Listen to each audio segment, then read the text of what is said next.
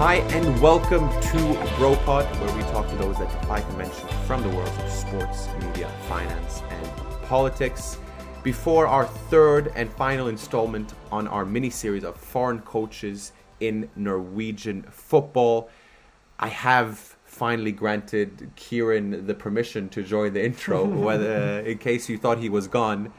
Kieran, it's a pleasure to have you with me again. You were on the last episode, obviously.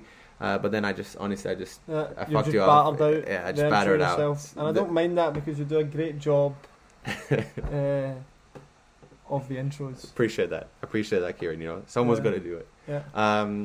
But listen, I haven't really discussed with you the topic. So before we go into the final episode, you know, people might think, okay, foreign coach in Norwegian football, how does that work with yourself? But what is interesting is we're both footballers. Yeah. We both have had very different experiences towards talent development.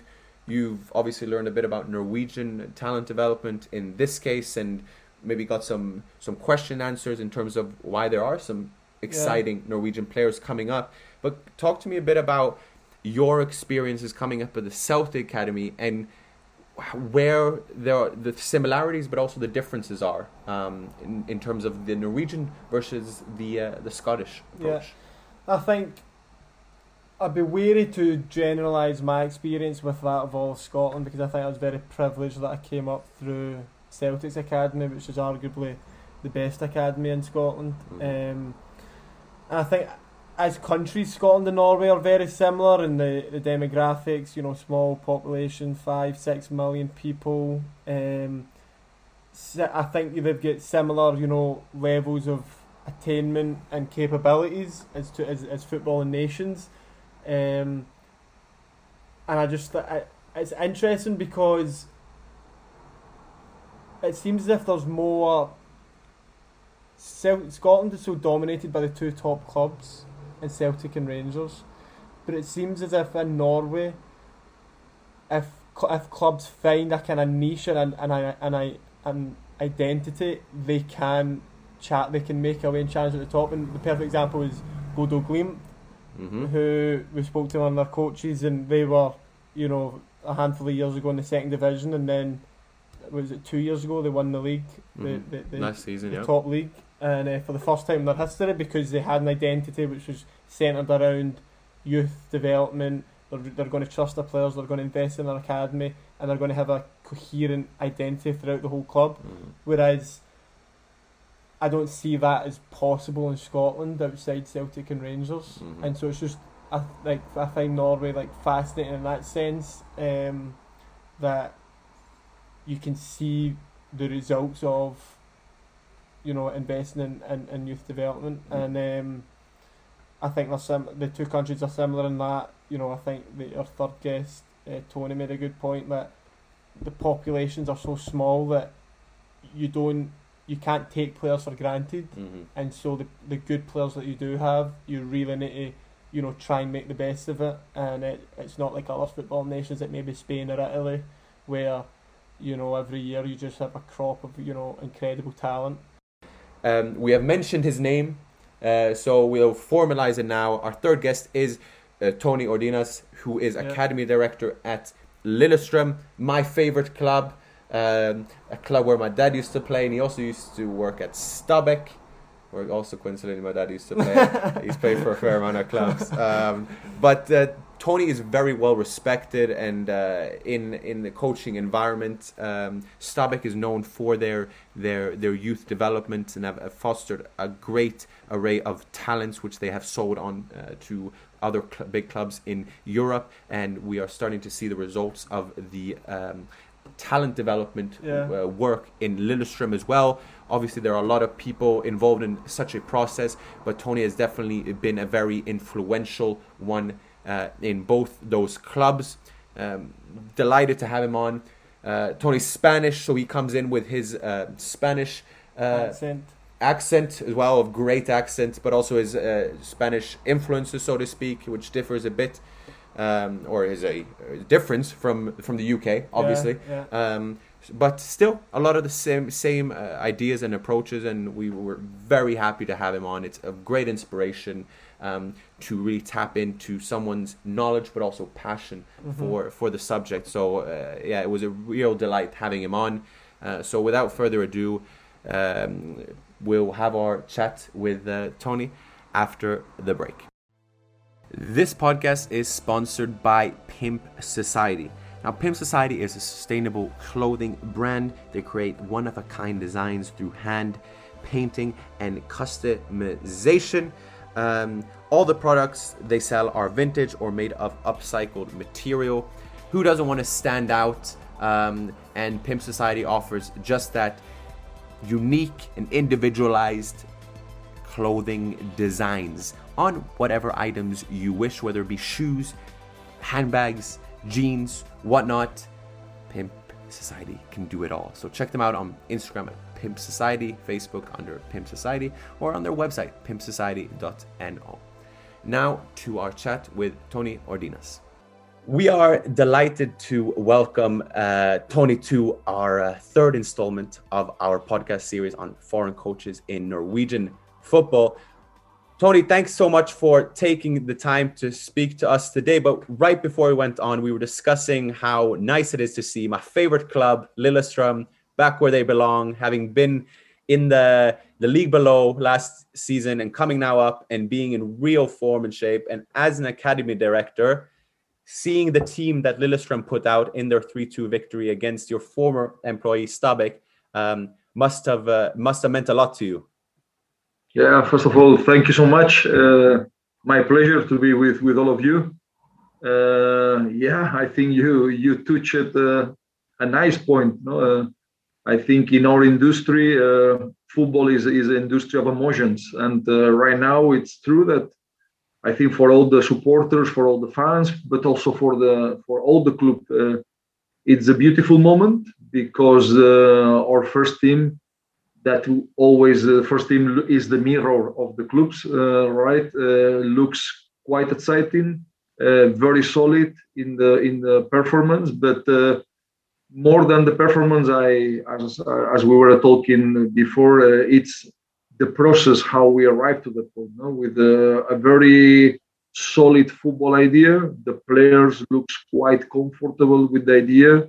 The players looks enjoying the competition, and in this process we managed something I think extraordinary, is that we compete the last Eliteserien match with 5 players former players in the academy in the first 11. Well, that's the highest numbers this season in Eliteserien. So I think this is a beautiful moment for all of us. And let's not disregard the fact that Lillestrøm is not known for this, having a lot of younger players coming up. And to what degree do you credit the work with the whole academy classification in Norway to the work that you in Lillestrøm are doing and the ideas you are trying to implement? I think in general, for Norwegian football, the classification model has a clear impact. I remember pretty well when I came to Norway in 2013. If you go, I will say, in an average club in Eliteserien or Tippa Liga at that moment and ask about game model, club philosophy, long-term plans for players, I don't think too many people can talk properly about plans. No, today, I think every single club has a strong planning of player development. No, in our case in Lillestrøm, I think there is 2 big forces here: the academy people. We have coaches who has been here for all this time, and what we have today is consequence. The training process, the training methodology approach, the player approach is consequences of this decision to prioritize the player as the most important thing in the academy. And there is the second part of the story, is that no matter how you work in the academy, you need coaches in the first team who are brave to do it. And I think right now, it's for me, a lot of credit on the first team coaches, because they can use all the players, they can push the club to buy players, but they trust the academy players, they trust these young players that they can make what we want to achieve. And of course, when they took the decision to say you play this match, that is the most important. Mm-hmm. Right. Tony, you're the third coach that we're speaking to in our Norwegian football mini-series, and similar to the other two coaches, you're not from Norway, but you moved to Norway fairly young as a coach, and I guess the question is, why Norway? Well, I had the opportunity before to go to other projects, but Norway offer something that in a personal perspective, of course, it's a country where, because I moved with my children, with my family, so this offer a country where also my children can grow up and of course has their own pathway, as a persons.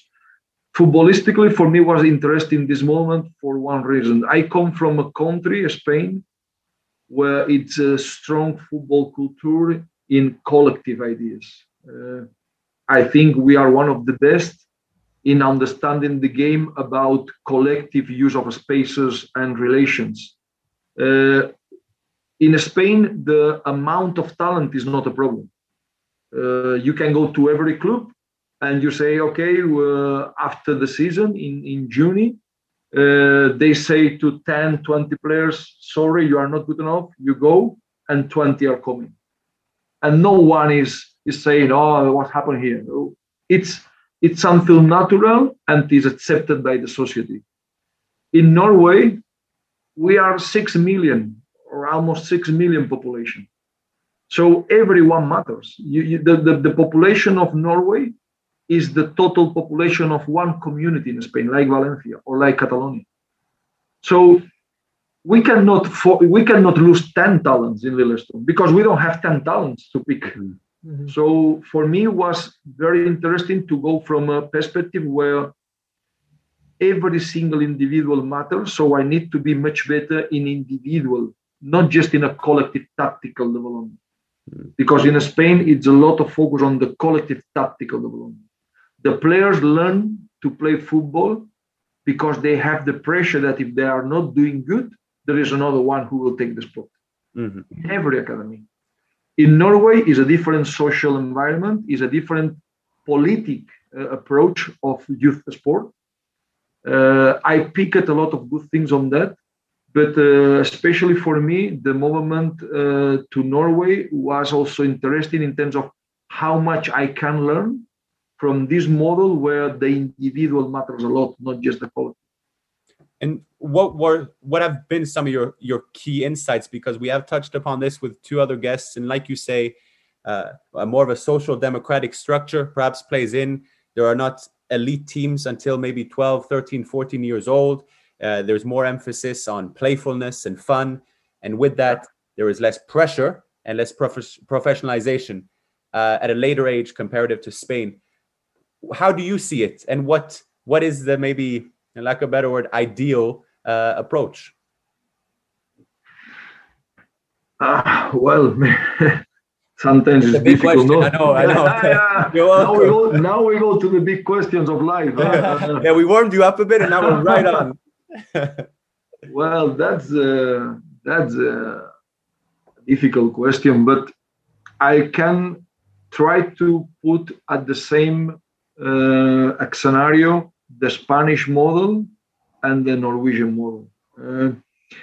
There is one thing that in Spain we see in a positive way, and that's a little bit different view from Norway. We use the competition. We understand that the competition is a tool that helps to develop. And from a very early age, there is a hard competition. There is competition to be selected that is probably much more expensive than in Norway, that we are more in this, as you say, democratic way that should be for everyone, and everyone has to have their own room. In Spain, that's not this culture. In Spain, you must win the right to be there in that academy. You are used to be evaluated from a very young age, but not just in football, also in a school side. From 6 years, every kid in Spain, 3 or 4 times in the year, they got a grade in the school. Mm-hmm. So they are used to be exposed to be, you are very good in mathematics, you are not so good. You are very good in language, you are not so good. And that's something that socially is accepted. And the same happens in sport. I remember my son with 8 years, he played in a team where they were qualified to play the final championship with 8 years, with almost 500 people in the stands and the pressure to win. And was boys selected for the squad and boys out of the squad. That pressure, we think, is useful. Of course, can be different opinions there. What is the darkness part of this?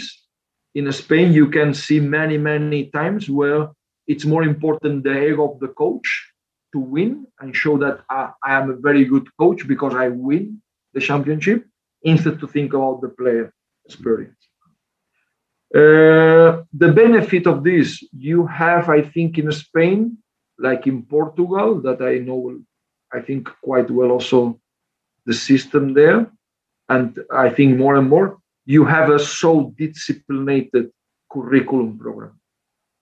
The sessions from 8 years, 9 years, 10 years, there is a lot of quality in every minute, because the sessions are so well planned with a lot of competent coaches. The parents' coaches are not anymore used. It's not that I am against that, but, well, if my son is sick, I go to a doctor. I not go to a friend who give me an advice how handle the sickness of my son. Yeah. So the competence of the coaching, licensed coaches, working with quality from the very early age, that is something really strong that I really miss in Norway. Mm-hmm. I think Norway, the big, I say this thought in a different postcards and in a different forums, the big next improvement in Norway will be the football from 6 to 12 years. That is the gap where we can improve a lot, because there is the coordinative learning part that we are not good enough in Norway. So if you go to see a competition under 12 or under 13 in one of these countries, Spain, Italy, Portugal, France, you see boys and girls much better in a coordinative way. And the consequence is much better in a technical way than what we have in Norway.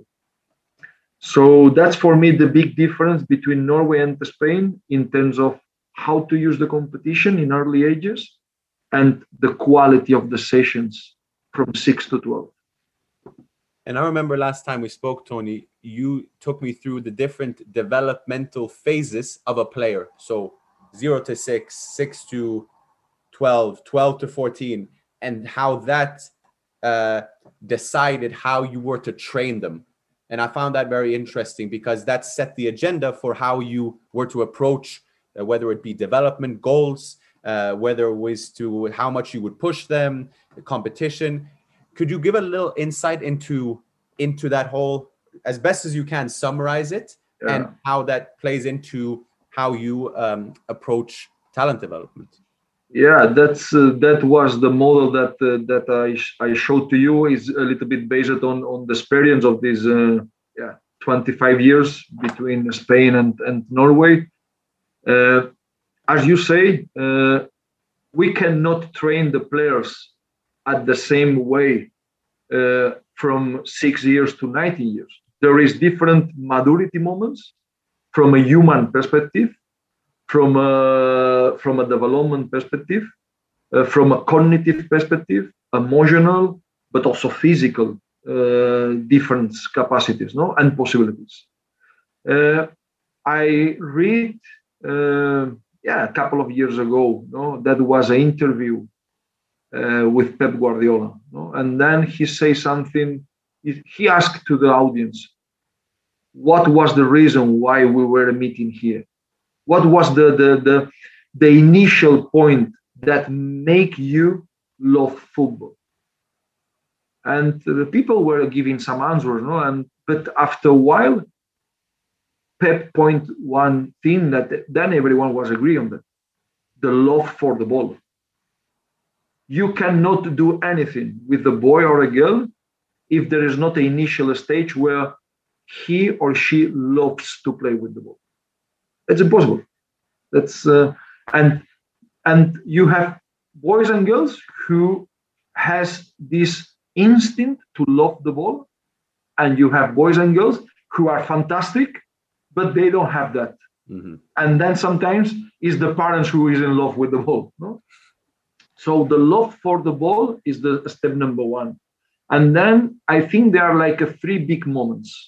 The basic one, the platform, where football, that was my point when I explained to you when we meet, many people talk football is a collective sport.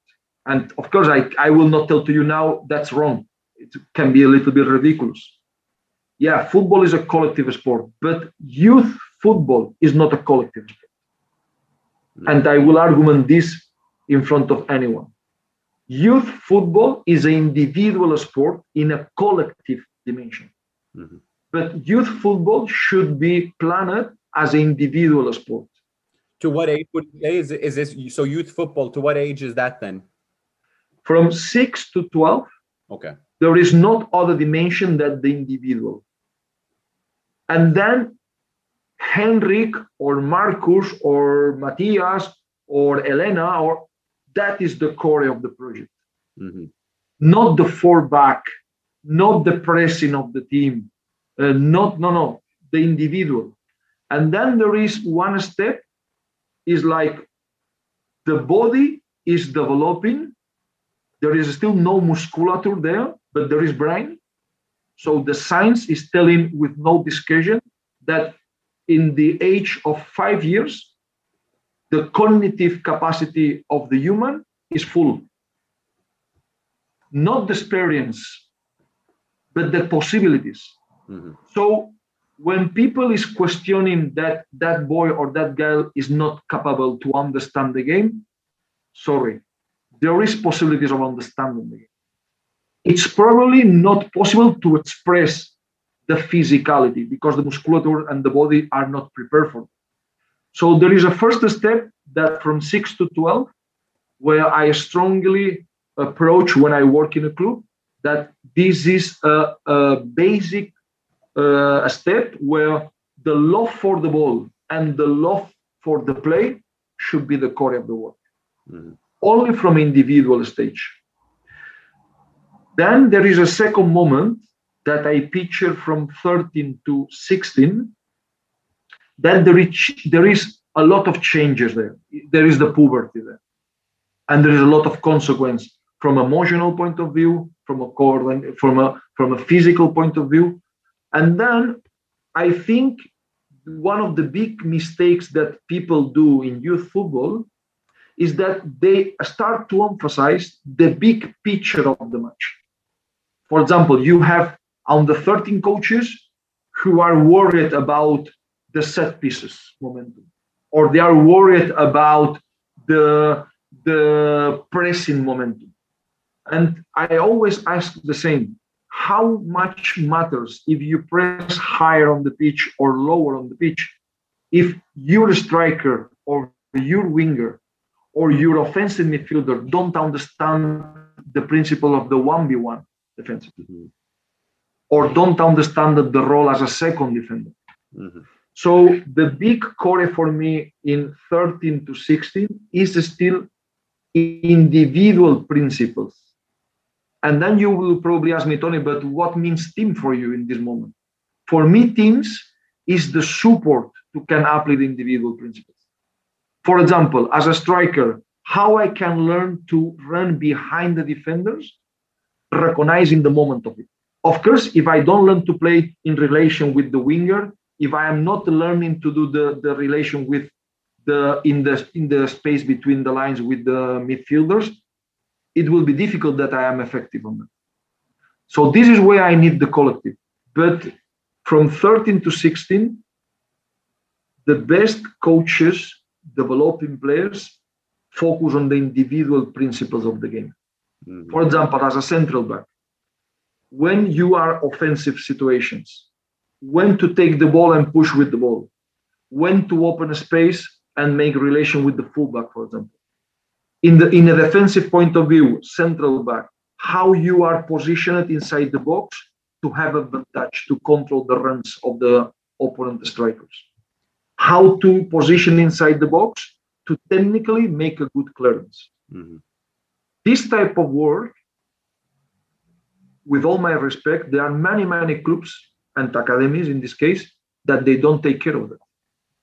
But when we are saying that a player, youth player, is not good enough, it's not because of the big pitch, it's because of these details. Mm-hmm. The fundamentals. I remember exactly showing me one of the first clips, and it was a clip from under 12s, I think, between Bilbao and Sociedad. Real Sociedad. And you showed me the defensive positioning of the Real Sociedad defender. Yes, yeah. Of the first and the second defender, I think. And you try to explain how he opened up his body and he led him to a place. And then when the moment of attack, when the touch was a bit longer, then he went for it. Yeah. And that seems to be, maybe we tend to forget that when we talk about Spanish football and tiki-taka and all that. But in terms of the positional knowledge that you showed me there, which tends to maybe, you forget the finer details in it. Yeah, I think you mentioned the key word, fundamentals. Mm-hmm. Because these fundamentals, so why a team is playing good football?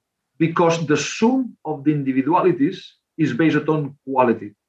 Mm-hmm. But if you don't have individual quality, then it's difficult to play effective football collectively.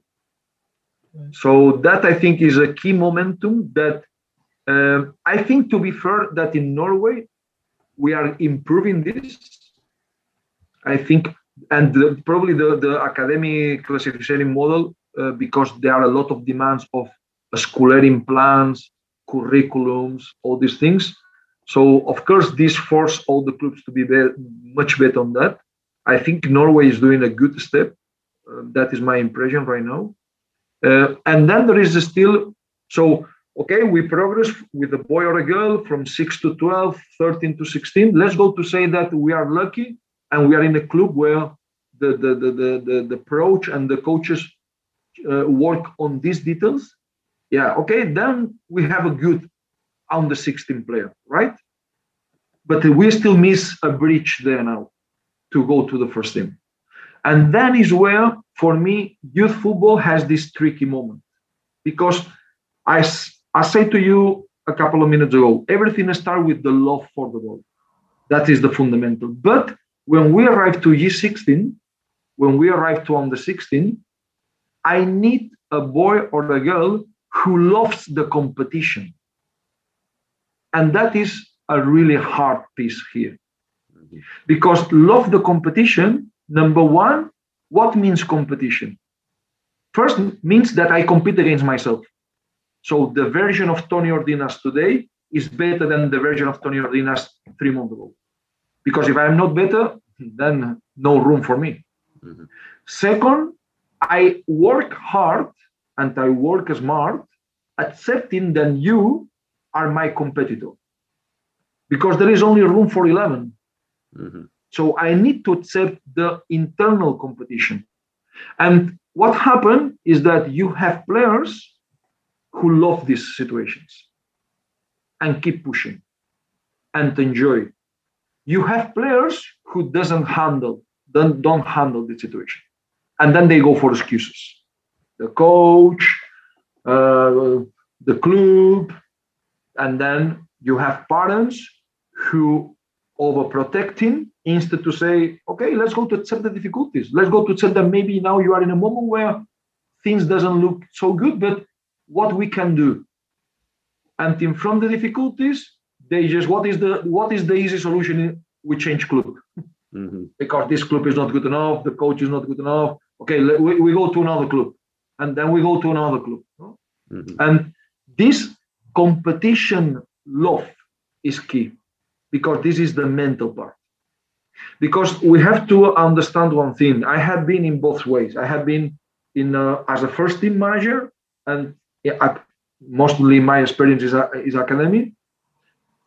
In the first team dressing room, a youth player will only be accepted by the players, by the coaches, if they have the feeling that this boy or this girl will help to win. Because in the first team, the unit thing that matters is win. Yep. Mm-hmm. Now there is a cup game this weekend. Listen, the unit thing that matters is win. Don't tell me how, but you have to win. So if the players in the first team, if the coaching staff in the first team don't have the strong feeling that because of your fundamentals, because of your mentality, you are ready to help us to win, they will not open the door. Sorry, you are not prepared for us. No matter how good you are, no matter how many national team matches you play, you are not ready for us. Mm-hmm. So that is, I think, the most difficult piece in youth football, that we have to teach the love for the game. We have to teach the love for the play. We have to teach a lot of fundamentals, because if it's not, you will not arrive. But still, when you are in a position to arrive, the piece of love, the competition, the love, the pressure, love to be uncomfortable, because when you arrive to that moment, you are uncomfortable. Mm-hmm. Maybe you are not selected in the national team. Okay, what do? You will start to cry, or you will come to train even harder. Mm-hmm. Maybe you are not in the squad in the NM. What you will do? You will cry, or so. This mental strength, handle the pressure, enjoy the pressure, enjoy the difficulties. Don't give up. But what happened? Because the typical question, no, I think I'm better at this one, but this one goes to train with the first team. Okay, what you will do now? You will cry, or you will try to push the situation. Yeah. I think this piece is what makes a lot of difference who is going finally to them. That's a key moment. So I will say coordinative first, individual tactical second, mental strength as the third big moment of this long-term plan. This podcast is sponsored also by the Creamy Boys. Now, Creamy Boys is an ice cream truck running out of Santa Monica, California, and Kieran gives us a little insight on the best ice cream in America, I'd say. Unfortunately, we've not been able to taste it as of yet, but we can, you're not supposed to say that. You're supposed to say it's the best. We can sure tell that it looks incredible, and the reviews are incredible, and more so behind the product, it's the people that are the most important, and the people behind the Creamy Boys are the best you will find. So get yourself down there, enjoy great ice cream, and even better, chat and personality. Yeah. We're targeting an extreme niche category. For all of our listeners in Santa Monica and California. But do find them on Instagram under the Creamy Boys. And order their merchandise. Exactly. You may choose. Look at us just adding offers. Awesome. Shout out. Tony, I want to get back to focusing on you as a coach. And you received your football education in Spain. And then it seems as if you've matured and established as a coach in Norway. Can you just tell us about the process of what it's been like developing into the coach you are today, and if there are any principles that make the way you manage and coach? When I got the call in Stabæk to become a manager in the first team, the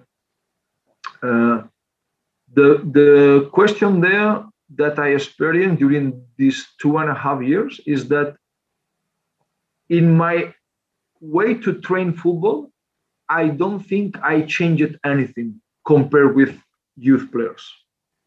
So the way how I coached junior teams or junior players compared with Eliteserien players was not, for me it's difficult to tell to you that I changed it.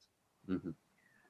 The most learning part for me, the authentically master of learning for myself, was that because of my previous experience, I was used to think in long-term processes. We are working today not because expecting results today. I expect results maybe in 6 months, in 1 year, in 1.5 years. And from one day to another day, I become in a position where my time of thinking was hours, days, maximum days. So that was a brutal change in my way to work. And that, of course, conditioned, for example, you play a match, you travel, normally you sleep not so good, no matter the result, but you normally don't sleep properly after match because there is a lot of emotions and adrenaline, but you need to be fresh mentally, first of all, as a coach, to keep the process going on, because maybe in 48 hours or in 4 or 5 days, you have a new competition and a new match and a new scenario. And you need to make a good evaluation analysis, what happened previously in this last match. But at the same time, you need to clean your mind because there is a new, completely different scenario. Mm-hmm. So that has been, for me, for myself, a really tough learning, but very grateful learning. At the same time, I think something that didn't change between academic experience and first team manager is that, and that is one of my biggest tips to any coach who is listening us at this moment, is it's so important to have the ability to listen to the players. So important. Of course, as a coach, you have your own thoughts. You have your beliefs, you have your experience, and you have your own way to do things. But one of the researches from where I learned the most is the players. Because the players has their own experience as a player. And they have been exposed to different scenarios and problems. And they know the way from other coaches to resolve the problem. So if you are an open-minded coach and you are a coach that you know how to listen to the player, I think you take a big advantage. Is it true? I think today, and also I think this is connected with the society. Yeah. The society is a much more open society. Mm-hmm. If you today as a teacher, you don't go to a classroom thinking, I know the truth, you don't know nothing. No. Today, the information is in your pocket, in your phone. Everyone access to information. Mm-hmm. So I think the players today are much more aware of many things than 15 years ago. Mm-hmm. Almost every player has their own platform to can access to his videos or her videos. They watch matches, they compare. So I think the players are much more ready to discuss football than before. And I think in the way how society is today and in the way how the players are prepared today as a coaches, and this is something that I discussed with some colleagues who train in La Liga and all, for example, I have a very good relations with all these Spanish group of coaches in Premier League. And I think everyone is agree. Your authority as a coach is not based on my thoughts. It's in this relation, open dialogue with the player. And I think this is one of the things that I experienced the most also as a manager in the first team. What do you say? You say that you talk to them. What is it that you discuss then? Like, is it upon the new wave of coaching, how to do that? Like you say, inclusivity, hearing the players. What ideas are being discussed, if you dare me ask? Of course, for example, when you are in that level, I think, to be honest, there is not big difference between academy and first team environments. One of the things that is impacting the most is the use of the technology. I think the technology is now making impact on the player analysis, because from no filming or very few filming we can film everything. Of course, from a physical point of view, the GPS revolution is also there. But if we don't want to just focus on the physical part, if we just want to talk a little bit more open about the footballistically analysis of the player, how the player is involved with the ball, how the player is involved without the ball, how the player is involved in transition moments, how the player is involved in positioning. That part today, because thanks of the technology, you can work. For example, just 1 hour before we are doing this podcast, I was discussing individual clips with players, with junior players, no? And today you have the chance to do it. Okay, we see the situation, we see this action. Tell me, what was your brain thinking there? And let's go to discuss alternative to this decision. Mm-hmm. So today, this discussion based on opinion is not there, is more about technology. That's something that, of course, is impacting the team, the football, the data, the big data. Mm-hmm. I think it's something that all the clubs who can access to big data is taking advantage. But then, to be a little bit also concrete in your question, when you talk with people who are in that level, no, in that Premier League level and things, in the end, there are many, many moments where we are discussing fundamentals of football. Fundamental of football. Mm-hmm. It's curious, no? Because things that maybe we are discussing about on the 13 or 14 kid is what they think. That player, for example, I remember conversation with a member of, and we were discussing a Europe League match, and we were discussing the use of touches after win the ball. Mm-hmm. How much this is impacting the effectivity when you regain the ball. How effective is the first action after? And that's a fundamental. Mm-hmm. That is one of these elements that should be in the curriculum from 13 to 16. When you win the ball, how quick is your decision and how effective is your decision and how many touches you use to make effective this transition to win the ball to start the action offensive. No? So I think in the end, sometimes we see that people talk like a lot of complexity, but when you have to correct the player, even in a Premier League niveau, then you go for the fundamentals. No? That's something interesting. Toni, when you're coaching kids, how important of a role do the parents play? And is there a way to get them involved in the process? And do you do any work with the parents? I will tell my approach. I don't know if it's the right approach. I like that the parents understand that they are key. That's number one.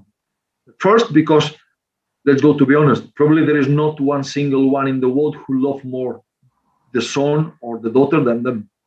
So we are not discussing a table or a shoes that if we don't like it, we forget and we buy another one. You cannot buy, well, yeah, you can have new kids at home, but that's a long process. Yeah. So in the end, it's the most valuable, I guess, for a parent. No? So second, because we have to, I think, admit as a football academies that we see this kid, this boy or this girl for 2 hours per day, maybe, if we are lucky. But the rest of the day, part of the day, because they go to school and they have, but part of the day, the person who can help us the most are the parents. And the parents has some responsibilities that they are the most important partners for us. So what we do, I will tell to you our experience that I'm quite satisfied in how things go at LSK in Lillestrøm, is that we invite the parents to, is optional, they is voluntary from them, but we are more really satisfied. We have 4 meetings during the year with the player, formal meetings. Of course, informally we have a lot, but formal meetings where we just discuss during that time the individual plan development, and the parents are invited to be part of this meeting. The parents are invited to take some responsibility, for example, with individual trainings and especially with individual video at home, because we understand that if that parents help us, probably we will get more than if the parents are disconnected with the goals of the son. And also, I think in the end, if you have parents integrated that really knows in what we are focusing to improve the son, when they're watching the matches, they can really understand why we are taking some decisions, why my son is playing in that position, why we are trying to do this in that session with your son, because you know that we are trying to work on these concepts. So this is the reason why your son are doing this, and maybe he's not doing that. If you don't have this information, the parents think, oh, what happened with my son? Why my son is not doing that? Why my son is doing... So we try to have a very strong relation on that. We have also private channels. Like, for example, we have a private Facebook channel where the parents are part of that. And we share videos of our boys with some analysts. So we try to educate, maybe it's a little bit ambitious word, but we try to educate our parents to understand our football. Brilliant. Why not? Because I prefer to have parents who, little by little, they understand more which is the type of football that we want to build. So they can, why not help, or at least I will say they will probably see details that if we don't explain that, they will not see. Yeah, absolutely. And I think maybe the misconceptions at times is that people think data is there to replace opinion, but it's there as a great supplement, right? So you can actually back up your opinions and say, listen, this young kid is there, blah, blah, blah, because of so-and-so. But on that topic then, because you can easily more quantify your results, but for you as an academy director, it must be tough, say, when the decision makers, because obviously you are one, but when they say, Tony, who is the next player? Who are we going to take up and all that? And obviously there are different phases of a player, you know, there aren't that many, like we touched upon earlier, there aren't that many players in Norway. So a player might be very good at 13, but not the same at 16 or 17 or 20 for that matter. And there are positional requirements in the team. How do you go by that? Because it must be a tough ask to like predict the next player. Yeah. Absolute. For academy director is the most difficult. Mm-hmm. And I think, first of all, maybe it's smart to start accepting that we are not magicians. Yeah. So what we can predict is, and I think is based on knowledge and is based on experience, we can predict potential of a player. But it's difficult to predict the end product of the player. This is why, for example, I like the model that we have at Lillestrøm, that we don't pick players from local clubs before 15 years. Because the risk to do a mistake in selection before 15, it's so big. What is visible before 15 years, if we are honest? The technical level and the physical capacities. Yeah, you can tell me, yeah, Tony, but I can smell the understanding of the player. Yeah, it's true. But 80% of the matches are not good matches. The quality of the match is not good. So it's easy to take good decisions when the level is not good of the competition. So still it's possible, but in the mental area, how much the player is in balance emotionally, how much the player handle the stress, that will be the key factor when he will be 16, 17, 18. This is so difficult to predict in the youngers, no? So what we do, we have a monthly evaluation with the coaches. Actually, we are doing these days, no? And we have a profile of the player, okay, for a fullback position. What really matters? Key elements that define the potential of a fullback. For a central back, And we have a checklist, position by positions, based on potential factors of success. And then when they arrive to 16, you have to, of course, to prioritize talents. And that is where what is, I think, is very important is the communication between the club. For example, when the players go to train with the first team, to have a very good evaluation there, how the player looks there. The second part is, in football, I think everyone likes the fast track. You are in the academy, you go to the junior team, you go to the first team. Okay, that's the ideal, fantastic, and everyone is happy. Yeah. But that's the exceptional one. I agree. That is the exceptional one. Mm-hmm. The standard one, you go, you maybe are training a little bit with the first team, maybe you have a little bit experience in friendly matches, but then you go on loan, then you start to play regularly in senior football. So it's, I think, the difficult part of this is to just pick the right moment for every decision. That, I think, is more difficult than the right player.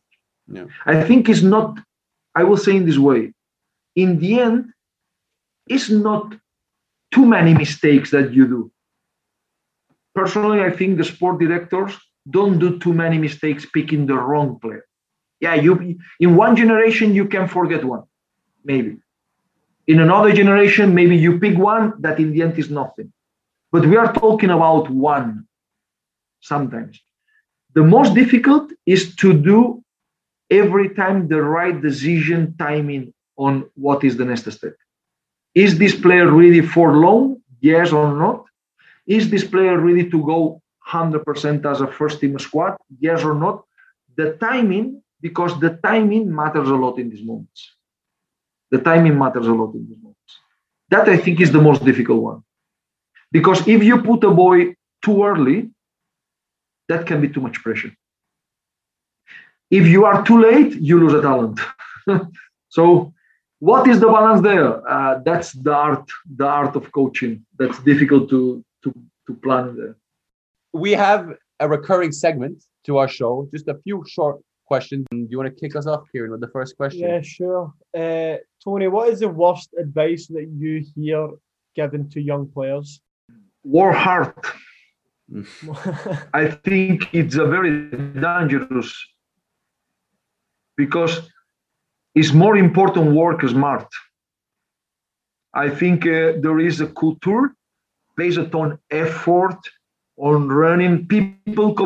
I think the word intensity is the worst that or the most dangerous that I heard. You must work with higher intensity. And sometimes just it's about being smart. Mm-hmm. Yeah. In my case, for example, I remember a player that now it's playing in Serie A. So I'm talking about my previous club in Stabæk. And the most problematic tactical mistake of that boy was that he was running as a horse, running. I think I know. And I remember that I catch one day and say, "Hey, I have to be honest with you. You look a horse playing football. Please stop to run. Be patient. The ball will catch you." Yeah. So intensity, work hard. I always say, please, it's better that the player works smart than works with stupid intensity. That's funny. You're a horse playing football. Last one. What are your non-negotiables in working with a player? Focus. So I think one of the critical. I listened a lecture of Simeone one time, or not a lecture, but speech, and he say, more than intelligent players, I need concentrated players. You can be the smarter player that you want, but if that moment, that day, in that situation, in this moment, maybe the team start so bad and we are losing 1-0. Maybe we miss a player and we are playing with 10 players. Maybe you have a familiar problem. Maybe with all the maybes that you want. You can be as smart as you want, but in that moment, if you are not full concentrated, according with how football is played today, high tempo, a lot of quick actions. If you are not focused in that moment, you can lose a match. Mm-hmm. You can lose a match because that player. Because we have to remember one thing: in football, there are not collective mistakes. That's not true. Mistakes are always individual. Mm-hmm. Right. There is not a team who is not pressing good today. No. Is that the striker is jumping out to the pressure in the wrong moment, or the offensive midfielder is not following that? So football is individual mistakes.